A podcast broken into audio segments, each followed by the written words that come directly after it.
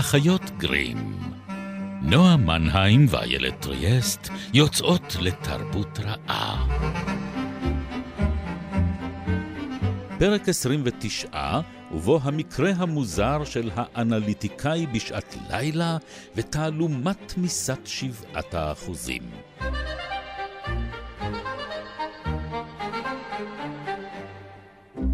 אנחנו uh, פה באולפן הקריר במידה ועבש במידה. כרגיל. כרגיל.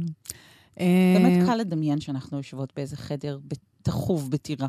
לגמרי. כן. אני אהבתי את ה... נכנסנו, היה ריח כזה של... תחב, עפיצות, כן. תחבית מסוימת, ואת אמרת, תארי לעצמך שהיינו בטירה שלנו. כך, כך זה היה מריח. ומיד שלחת אותי אל עולמות אחרים, שזה מה שאנחנו מנסות לעשות כאן. זה תפקידי. באחיות גרים. כן. מדי uh, שבוע בימי רביעי, שמונה וחצי בגלי צה"ל, או נועה? בשלל יישומוני הסכתים. נכון מאוד. אה, אז אה, אם אתם חפצים להאזין לנו ממש עכשיו, בעודכם מאזינים לנו, מצוין. אנחנו לא יודעים, יודעות איפה אתם.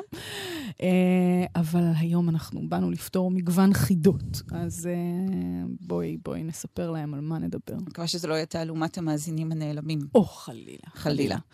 אה, אבל התחלנו בפרק הקודם. בפרשת הבלשית העלומה והנעלמת, והפעם אנחנו... מבקרים אצל אחיה. נכון. כן. יפה שעשינו את זה יחסים אפלטונים כאלה. אה, מאחר ואנחנו עומדות להתחיל עם אה, כמה מהבלשים הכי א-מיניים שנכתבו אי פעם, אז אני חושבת שזה סביר יותר להניח שמדובר באמת מערכת יחסים אפלטונית לחלוטין. נכון. כמו שגילינו, היא הייתה אחותו הגדולה למעשה אה, נכון.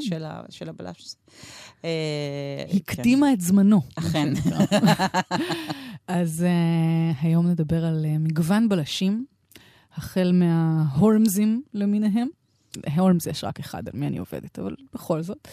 אה, וכלה בבלש האפל של הפילם נוער. אה, קרובי משפחה עם, עם חריגות, רחוקים קצת זה מזה. מה שמבדיל ביניהם זה בעיקר uh, מגוון החומרים שהם משתמשים בהם כדי לאלחש uh, את סבלותיהם. את סבלותיהם, כן. כן. ושמא לחדד את ראייתם. אני פשוט עסוקה בזה, כי ראייתי שלי קצת uh, מתעתעת בי בימים האחרונים. אז... Uh, ואת שמעתי, לוקחת אותי למחוזות האופטומיולוגיה. Uh, אני יכולה, אם uh, תרשי לי. אני אשמח. Uh, אני יכולה לקחת אותך אפילו עד, עד, עד למקור, כן? כי uh, החומר שאנחנו עומדות לפתוח איתו את התוכנית היום, uh, נעשה בו שימוש uh, מדיציני uh, ראשון כאלחוש לניתוחי עיניים. או. אין נכון? כמו ניתוח אין עיניים כמו, נכון. בשביל לפתוח כן, בטוב. כן, אנחנו מתחילות בלמעלה, אנחנו כן. מתחילות גבוה היום. לגמרי. Uh, כן, את ההלחוש הזה uh, פיתח uh, uh, בווינה רופא צעיר uh, שקראו לו uh, קרל קולר. Uh, הוא הסתובב עם uh, אחד מעמיתיו במחלקה וגילה שהעמית הזה אה, נתן איזשהו חומר אה, לאחד מהפציינטים שלו, והחומר הזה גרם לפה שלו ולשפתיים שלו לגמרי לאבד תחושה. ואז הוא חשב לעצמו, hmm, זה יכול להיות מעניין. אז מיד הוא הזריק לעצמו את זה בעין. בדיוק. לא הזריק, הוא לא, לא הזריק, הוא טפטף. סליחה. אני דמיינתי את זה יותר אכזרי. רגע, האכזרי מגיע, כי הוא טפטף, ואז הוא דקר את עצמו בעין עם סיכה. אז איכשהו, כאילו, דוקרים פה את העין בכל מקרה, לא משנה יופי, זה. יופי, תודה, תודה ש... אה, והוא לא הרגיש כלום. אה, נו. כן. אה, חוץ איזה מ- כיף. אולי תחושת ניצחון עזה. כי באותו רגע הוא גילה את ההלחוש המקומי. אה, כן. מה היה אותו חומר מסתורי שבו הוא השתמש? אז החומר המסתורי, ש... מוזר שאת שואלת, איילת. החומר המסתורי שבו הוא השתמש היה אה, כמובן קוקאין. Mm. אה, אותו מפיקים מעלי הקוקה שצומחים בהרי האנדים, אבל מה שעוד יותר מעניין זה מי היה הרופא אה, שהיה חבר של קרל קולר, זה שנתן את הקוקאין לפציינט שלו. העמית. העמית. העמית המסתורי, העמית המסתורי היה... או, תני לי לנחש, היה לו מבטא וינאי. היה לו. באופן מפתיע, כי זה היה בווינה. זקן גם. או, אה, היה לו סיגר. היה לו, סיגר לפעמים, לא. הוא רק סיגר הילד. אה, וזה היה כמובן מיודענו אה, זיגמונד פרויד. נכון. כן. עכשיו, בצירוף מקרים מופלא מהסוג שרק הספרות יכולה לזמן. לפעמים, ממש באותה שנה, הגיע רופא אחר לווינה, הוא גם הגיע לשם כדי אה, ללמוד אה, אופטלמולוגיה, כי זאת הייתה בירת, ה... בירת רפואת העיניים של העולם, שזה לא משהו שבדרך כלל שמים על שלט כניסה לעיר, אבל שיהיה. בווינה אמ, אני יכולה לדמיין את זה קורה. מה בוא, שקורה... טפל בעיניים. מה שקורה בווינה כן. נשאר בווינה, אה, וזה היה ארתור קונן דויל, Mm. שבשלב הזה עוד ניסה לפתח את הקריירה שלו כרופא. אה, בעודו משרבט לעצמו ולהנאתו אה, סיפורים כאלה ואחרים, אה, תוך כדי זה שהוא ממתין לפציינטים שפשוט לא מגיעים למרפאה שלו ברחוב הרלי. גאווה אימהית. גם- גם רופא, גם, כן, סופר. אה, והוא מגיע לשם, ואנחנו לא יודעים אם אה, דויל ופרויד נפגשו אי פעם. אבל איזו קרקע פוריה לדמיון. אה, זה יכול היה להיות נהדר. כן. לגמרי. נכון. ולכן יש לא מעט יוצרים שדמיינו את הפגישה, פגישת הפסגה מה, אנחנו לא המסחררת ראשונות הזאת. שמדמיינות את זה? זה מה שאת לא. מנסה להגיד לי? פחות, אוקיי. פחות מהראשונות.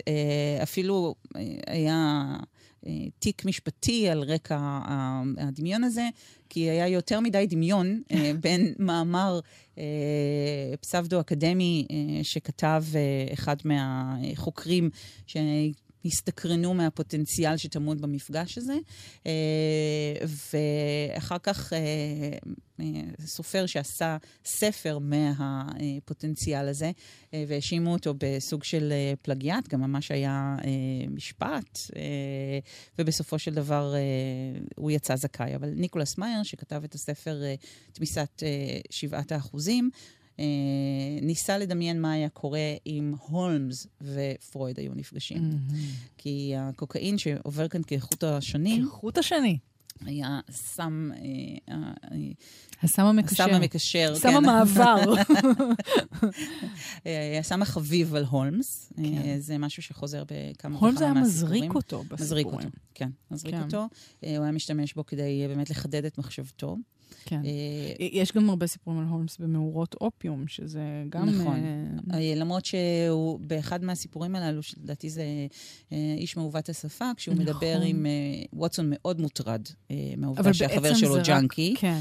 אה, והוא אומר לו, אני לא משתמש ב... ב- או לא מעשן זה רק אופיום, cover, זה רק כיסוי, אה, כן. אני מעדיף את הקוקאין שלי straight מה... כן, כי האופיום. אה, משכך אותך בצורה אחת, והקוקאין ממריץ אותך. אז, בדיוק. אה, כן. אני, כך אומרים, כך אומרים, אומרים, כך אני אומרים. לא יודעת. אה, אז ההתמכרות הזאת של, של הולמס לסמים, אה, או יותר ספציפית לקוקאין, מופיעה כבר בספרים, והביקורת של ווטסון באותה תקופה הייתה מאוד חריגה. אה, מכיוון שקוקאין נחשב אז אה, כמין אה, סם מרפא, אפשר כן. היה למצוא אותו בשמפו. אפשר למצוא אותו בפודרה אה, ששמים על תחת של איזה תינוקות שיש להם תפרחת חיתולים. זאת אומרת, מרגיע. זה היה, כן. אומרת, זה- ובמשקה פופולרי, כך גם שמעתי. אכן, משהו מעלי הקוקה. כן. משהו, כן, עם המילה קוקה בפנים. כן. אמ, אז זה היה מאוד חריג לתקופה לשמוע את הביקורת הזאת כמו שהיא נוכחת אבל בסיפורים. הביקורת הזאת היא בעצם הביקורת של ארתור קונן דויל. נכון. כי ווטסון נכון, כאילו כן. מהדהד את הקול הזה שלו. במובן הזה, כן. עכשיו, עוד מי שהתנסה בקוקאין ומאוד מאוד אה, נהנה ממנו, ואפילו כתב עליו אה, מאמר אה, אה, מכובד ומדעי, היה פרויד עצמו, כמובן. שבמשך תקופה אה, השתמש בסם הזה, אפילו שלח קצת ממנו לארוסתו, מרתה ברנייס. אני בטוחה שאני מבטאת את שמה נכון, אבל אה, אה, הוא שלח לה קצת, ואנחנו לא יודעים אם היא השתמשה בו או לא, אבל הוא ממליץ עליו אה, בחום רב, אה, וטוען שזה הגביר את האון שלו, ועוד כל מיני דברים כאלה שאנחנו היינו לא רוצים. לחשוב עליהם אה, בהקשר של פרויד. למה? זה נראה לי ממש הגיוני לחשוב על זה בהקשר של פרויד. זה- הוא, הוא מצפה מאיתנו לחשוב על זה, לדעתי. אה, אבל בכל מקרה, שניהם, אם נקביל את ההקבלה המתבקשת, יצאו לאיזה סוג של אה, מסע. אה, אולי בעזרת הקוקאין? למרות הקוקאין, אנחנו, קשה לומר, אבל... קשה אה, לומר, אני חושבת אבל שכן, מה שמחבר ביניהם זה היחס המאוד... אה, לוגי והגיוני ומדעי אה, לחוויה הזאת. זאת אומרת, הם לא יוצאים פה לאיזה מסע יוסקה או יווסקה, או איך שלא אה, אומרים את אה, שמו של החומר הזה. כן, את צריכה לעבוד איתי על זה. שלנו. כן, כן. וואו. אה, הם, זאת אומרת, אין כאן איזשהו ניסיון להגיע לחוויה רוחנית. אה, דרך הסם הזה, אלא הם משתמשים בו כדי באמת לחדד את ההיגיון, את הכלי החזק ביותר שלהם, שזה ההיגיון. ואני חושבת שזה לא מקרי, הקרבה הזאת גם בזמנים, כי הפסיכואנליזה אה, והתורה הבלשית, שעולות על הבמה של התרבות העולמית פחות או יותר באותו זמן, חולקות ביניהם... סוף אה, המאה ה-19. כן, תחילה, סוף המאה ה-19, תחילת המאה ה-20, חולקות ביניהם כמה נקודות דמיון, שהיו כמובן לא מעט חוקרים שעמדו עליהם אה, לפנינו. וזה מתחיל עוד בשיטות שבהן משתמש אדגר אלן פה בסיפורי הבלש שלו, שהם אה, פרצו את הדרך לכל הסיפורי בלש שבאו אחריהם, אה, למרות שהיו מעטים מאוד מהם, זאת אומרת, הוא כתב רק אה, שלושה או ארבעה כאלה, ועדיין הם השפיעו באופן דרמטי על כל הסוגה. אמ, ואחר כך כשקונן דויל מתחיל לכתוב את אה, סיפורי הולמס שלו, הוא חייב להתייחס לאוגוסט דופן אמ, הבלש של אה, אדגר אלן פה, כדי להגיד שהוא יותר טוב ממנו. כמובן, זה מופיע באחד מהסיפורים. הוא מזלזל בשיטות של דופן ומשכלל אותם בעצם. אה, אבל יש משהו באופן שבו הבלש איש ההיגיון, מהטיפוס הזה של דופן ושל הולמס. האיש המדעי. כן. שהוא מפרק בעצם את המציאות, המציאות, את, את התעלומה, כן. כן. Uh, יש משהו שמזכיר את האופן שבו עובד האנליטיקאי. הוא אוסף כן. רמזים מתוך מה שאומר לו הפציינט, uh, כדי להרכיב איזושהי תמונה, שהיא בדרך כלל להתחקות אחרי איזשהו חטא קדמון, mm-hmm. פשע קדמון, סיטואציה ראשונית שיוצרת אחריה את ההפרעה. כן.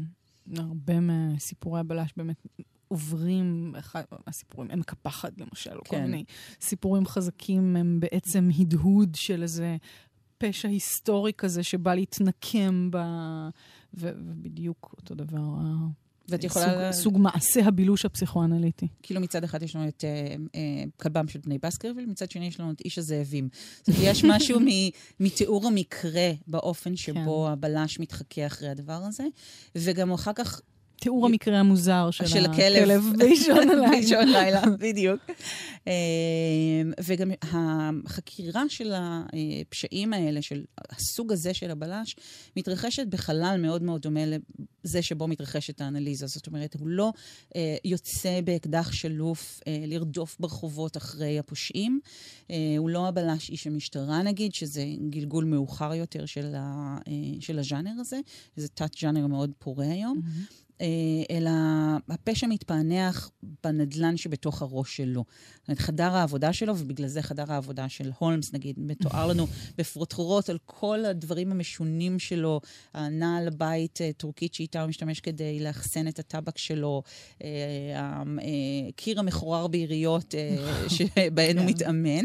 ומצד שני, אנחנו יודעים עד כמה חדר העבודה של פרויד היה מקדש, מקודש, כן, כן, מקדש מעט עם כל החפצים. הקיבוצים המשונים שהוא אסף שם, שלכל אחד מהם כמובן הייתה משמעות משלו. כי שם זה מתפענח. שם הדברים אה, באים בעצם אה, על תיקונם. וגם החוויה הזאת של האנליטיקאי הבלש כמי שפותר תעלומות, ובעצם קצת אה, מנחית על, ה, על המטופל הנחקר, העומד אה, נעלם, במקרה של הולמס זה גם ווטסון תמיד, שמייצג אותנו כקוראים אה, או כפציינטים, שכאילו, וואו, איך עלית על זה? איך פענחת את זה? תמיד יש איזושהי פליאה. כן. ואיך מחלקי תמונה קלושים עולה איזו תמונה אה, עלומה ומדהימה. אנחנו מקבלים פתאום את, ה... כן. אה, את האמת. ש... טוב, פה, אה. פה אני, אני חייבת לאתגר בשם דרור משעני את השאלה המעניינת, האם אכן זו האמת? אנחנו יוצאים מתוך הנחה שמה שאמר הבלש המטפל הוא קדוש, ואולי בעצם לא. אולי התעלומה אה, לא אה, נפתרה כפי שהיא אמורה להיפתר?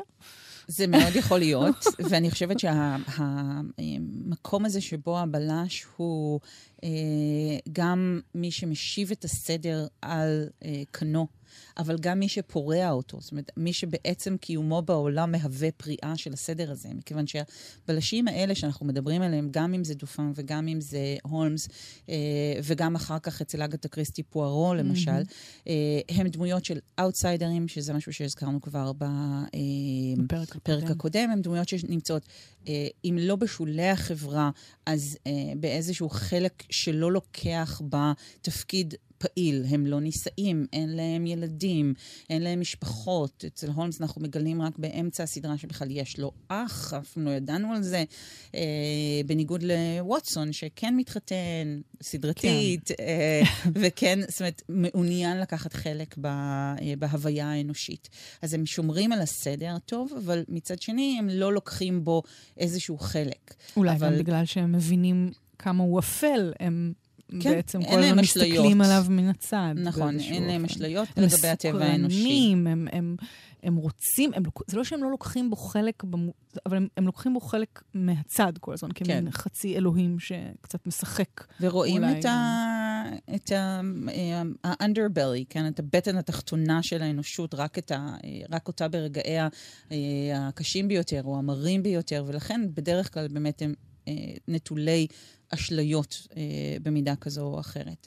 זה, זה אמ, בא אפילו לידי ביטוי עוד יותר חזק בבלש מהסוג השני שרצינו לדבר עליו, נכון, הפרק. נכון, שהוא באמת אה, ציניקן אה, מוחלט, אבל אני עוד... אה, אנסה לסגור לנו רגע את הגלגולים המודרניים של הולמס, נגיד בסדרות כמו אה, אה, שרלוק, אה, הסדרה הבריטית. שזה אה, הולמס עדיין, זאת אומרת, אנחנו שזה הולמס, אבל הולמס במאה ה-21. כן. אה, והם עשו איזו אדפטציה מאוד מאוד אה, מעניינת, היוצרים למציאות העכשווית שלנו. אה, וההולמס שלהם, שבנדיקט קמברבץ' מגלם אותו נפלא, יש בו קווים שהיום היינו מזהים אותם כקווים אספרגריים. זאת אומרת, חוסר היכולת שלו לפענח סיטואציות חברתיות, אבל מצד שני, היכולות האנליטיות העילאיות שלו כן. מאוד יושבים על המשבצות האלה שהיום אנחנו מזהים אותם ככאלה. כן. אה, מצד מקביל, אלמנטרי, עוד גלגול כן. מודרני של הורמס, נכון. שם הוא פשוט מכור. כן, אה, נכון. במקרה הוא להרואין נכון. דווקא.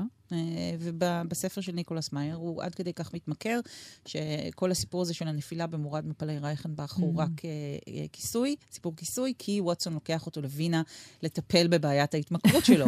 שם הוא פוגש בפסיכיאטר צעיר בשם זיגמונד פרויד, ועוזר לו לפתור תעלומה uh, של אחת הפציינטיות שלו, וכל הסיפור הזה של מוריארטי שרודף אחריו, זו uh, פרנויה שהתפתחה בעקבות שימוש מוגבר מדי uh, בקוקאין. אה, אז יש בלשים שבוחרים את הסמים שלהם או את המאלחשים שלהם אחרת, ואלה באמת הבלשים הקשוחים. אה, שם אלכוהול בדרך כלל, כן. או התרופה. התרופה הטובה ביותר. כי אם אנחנו עוברות מהעולם שלפני מלחמת העולם הראשונה, והסיפורים האחרונים של הולמס מתרחשים ממש ערב המלחמה, שהוא כבר מאוד מבוגר, הוא משמש בתפקיד של אה, אה, בלש פסיכה מרגל כזה. אז העולם שאחרי מלחמת העולם הראשונה, אחרי מלחמת העולם השנייה, או בין מלחמות העולם, הולך שזה, ומקדיר. שזה דווקא העולם של הפסיכואנליזה. שם, נכון. שם היא... והוא הולך בוקעת. ומאפיל, והבלשים משתנים בהתאם. ואני חושבת על זה רק, פוארו נגיד, הם, אני, אני חושבת שאגתה קריסטי כותבת הרבה מאוד בצל המלחמה, ובעיקר החזרה מהמלחמה. נכון. כאילו הניסיון לחזור, בטח אצל מרפל, לחיי כפר שקטים. כן. ויש המון המון עניין עם זהויות של כל החוזרים מן הקרב. כן. אנשים שממציאים את עצמם מחדש אחרי המלחמה, כל מיני עמימויות כאלה של סדר חברתי שקרס בעצם, וממציא את עצמו מחדש. ויש לך בלשים שהם עצמם אה, הלומי קרב. או פגועי קרב, כמו אה, לורד פיטר ווימזי, אה, שאומנם, בניגוד למשל להולמס אה, ולאחרים, הוא לא סתם שייך לתוך החב... הסדר החברתי, הוא נמצא במעלה הסולם החברתי, כי יש לו תואר הצולב, הוא מגיע באמת משכבה אה, מעמדית אחרת, אה, אבל יש לו אה, פוסט-טראומה במידה רבה. אז הוא סוחב את הדבר הזה איתו גם אל תוך הקריירה שלו, וזה מאפשר לו אולי נקודת מבט אחרת על הרבה מאוד דברים, ויכולת להבין חוויות שחבריו למעמד לא מסוגלים בעצם כן. לפענח. ו- ושוב, הפסיכואנליזה צומחת מתוך השל שוק, מתוך uh, הלם הפצצות, זאת אומרת, זה אחד הדברים הראשונים שמיו...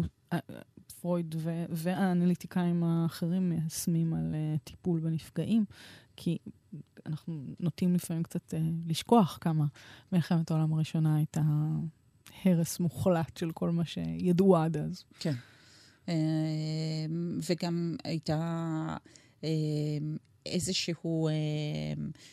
דלי של מים קרים שהוטח בפרצופה של האנושות, כי היא סיימה אה, מאה שנים של אה, שלום יחסי, בטח באירופה, אה, ופתאום על... העלתה באש את כל החזונות האלה על אירופה המאוחדת ועל שלום בין העמים, וכל נכדיה של המלכה ויקטוריה עובדים יחד כדי להביא כן. לנו עתיד חדש וטוב יותר. ומתוך ההתנפצות של החלום הזה, אה, אם אנחנו עוזבות את בריטניה, שבה מתרחשים אה, עלילותיהם של שרלוק הולמס ושל לורד פיטר ווימסי ושל אה, אה, פוארו ומיסיס מרפל, ואנחנו עוברים. אה, צד השני של האוקיינוס. בני דודים מהצד השני של האוקיינוס.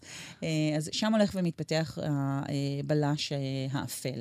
ה-hard boiled detective, כן, הבלש הקשוח, mm-hmm. שאחר כך מוצא בית מאוד חם ונוח בתוך הפיל נואר, בתוך הסגנון הקולנועי אה, של הסרט האפל. אה, והבלש הזה הוא מין אה, אביר מיוסר. הוא בודד. Uh, הוא ציני, uh, שותה לשוכרה, מנהל מערכות יחסים רבות וכושלות ואיומות עם נשים. Uh, אין לו אשליות, אבל הוא עדיין מסתיר מתחת למעיל הגשם הרטוב שלו, האפור, האפור והרטוב כן. שלו, שריון. אה, שריון אבירים, כי עדיין יש בו את האמונה הזאת בטוב ובצדק, ואת הניסיון להציל את העלמה במצוקה, גם כשהוא מבין שהעלמה במצוקה היא הפעם פטל שמנסה לפתות אותו ולהרוס אותו. אה, והדמות הזו כבר פועלת בנוף אחר מאוד. זאת אומרת, אה, אנחנו בתוך עולם שהוא כאוטי, אה, ואין בו איזשהו סדר חברתי שבכלל אפשר לה, להשיב על כנו. זאת אומרת, אם אה, נגיד הולמס פועל באמת בתוך עולם שהחוקים שלו מופרים שוב ושוב, והתפקיד שלו זה להיות איזשהו אה, שוטר אה, לא רשמי שמחזיר את הדברים לתקנם.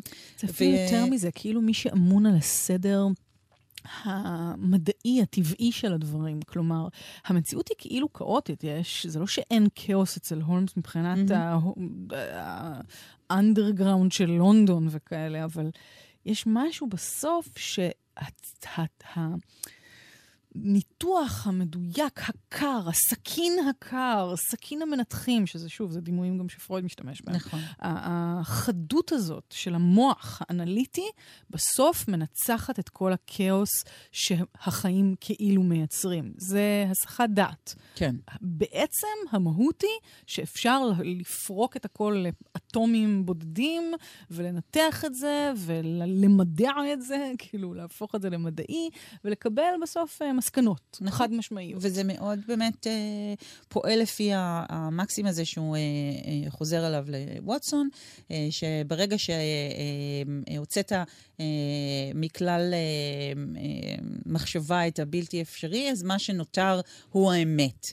כן. אה, האמונה שיש אמת, והיא אחת, ובאמת כן. אפשר בכלים מדעיים, הוא באמת אבי אה, הרפואה הפורנזית, אפשר לומר. Mm-hmm. בין היורשים שלו אפשר למנות למשל את CSI, וכל סדרות כן. הרפואה הפורנזית, המדע הפורנזי, את האוס. נכון. שהאוס הוא לגמרי דמות של הולמס, הולמס כן. ולא בכדי זה האוס והולמס, והעוזר שלו, כן, ולעוזר שלו קוראים אה, ווילסון במקום ווטסון, אה, אז זו זוגיות מאוד מאוד דומה. אז זה באמת הכיוון המדעי שחושב שהאמת נמצאת במדע. אבל כשאנחנו נכנסים באמת לתוך עולם שבו הכאוס הוא כאוס מוסרי מאוד עמוק, אה, אז הדברים האלה כבר לא מצליחים להחזיק מעמד. אה, ופתאום אנחנו גם מקבלים בלשים שמתחילים להיכשל. כן. זאת אומרת שאולי מצליחים לפתור את התעלומה, אבל בפועל, בסופו של דבר, אה, חווים כישלון אישי. אה, למשל, כמו בסוף של הנץ ממלטה, אה, כשהבלש שלנו אה, נאלץ להקריב את אהבתו, כן. להסגיר אותה לשלטונות, זה הדבר הנכון לעשות, אבל הוא יוצא מזה פגוע. זאת אומרת, האמת אולי מרוויחה, אבל הבלש כל פעם סופג עוד פגיעה ועוד פגיעה. ומה, טוב, זה אולי מקרים קצת מסוג אחר של ניסיון כאילו לפתור תעלומה, אבל שבעצם זה רק מניחוש מושכל או משהו, זאת אומרת, החוק לא באמת יכול להכיר את זה, לא יכול ללכת עם זה למשפט, יש גם את הכאילו כן. את ה... כן, זאת אומרת, המעמד של האמת כאן אה, אה, מוטל אה, בספק, ולא רק הוא, אלא גם האפשרות של הצדק. הפרדה בין אמת לצדק. נכון, נכון. אז הגיבורים הגדולים של, ה, של הסוגה הזאת, כמו סאם ספייד, אה, של דשיל המט, אה, וכמובן פיליפ מרלו, אה, של ריימונד צ'נדלר, הם גברים גברים, זאת אומרת, אין להם בעיה להשתמש באגרופים שלהם גם כש, כשצריך, שזה... רצוי, כן. רצוי לפעמים. ציניקנים, קשוחים מאוד, מסתירים אמנם לב רך שנפגע שוב ושוב, אבל השפה שלהם היא גם שפה אחרת לגמרי, שפה שהיא כמעט אגת רחוב, ובאמת מתקיימים באיזשהו מין ואקום מוסרי שבו הם הדבר המוסרי היחיד.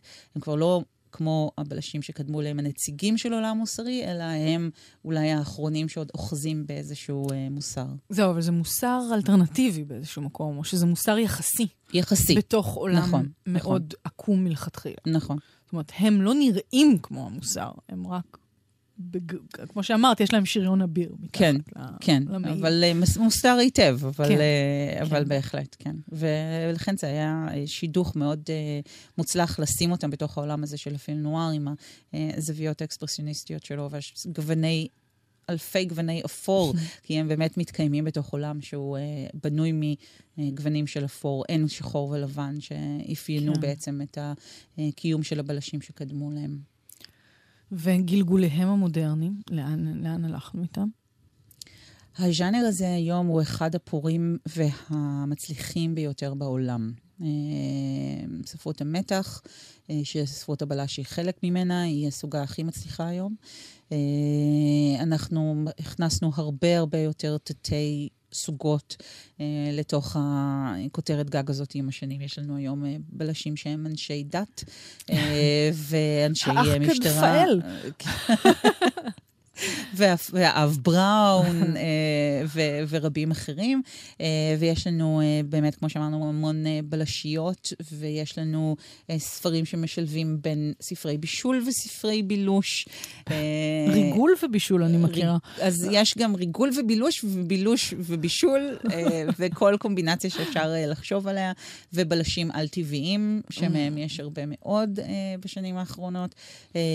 אז אני חושבת שהסוגה הזאת היא... מוכיחה את עצמה שוב ושוב כבעלת כוחות התחדשות אדירים. אגב, גם באמת... במגוון סדרות משטרה, סדרות משפט, סדרות... לאין אומרת, זה, מספר. זה הסיפור שאפשר לספר נכון. אין סוף פעמים. כי זה שוב ושוב באמת אותו סיפור. זה הסיפור של איך אנחנו יכולים לפענח את התעלומה שהיא החיים. אה, ומאחר וזה המאבק האינסופי שלנו למעשה כבני אדם, אה, אז גם הז'אנר הזה לעולם לא, אה, לעולם לא ידלה, לא, לא ייגמר, זאת אומרת, לא ייגמרו לו הדברים לדלות מהם. כן. התעלומות האלה מקיפות אותנו מכל עבר, והן יוצרות בסיס פורה מאוד לסוגה. אז זהו הגיבור שלנו להפעם בעונת הגיבורים, הבלש המזמר. איך לא דיברנו עליו? אוי, הבלש המזמר. כן. כל כך הרבה, כל כך הרבה דברים שלא הזכרנו. כן, זה טוב, אלה הם חיינו. אמ, עד לפעם הבאה, ולגיבור העל האולטימטיבי. אמ, האחיות גרים, כאן בגלי צה"ל, אה, אנחנו נועה מנהיים ואיילת טריאסט, וניפגש uh, גם בשבוע הבא, או במגוון יישומוני הסכתים. כלומר, ספוטיפיי, חברים, אייטיונס. אהבתי שהייתה לנו את ההרמוניה הקטנה הזאת. נכון. נשאיר את זה בפעם הבאה. הבאה, בדיוק. ביי.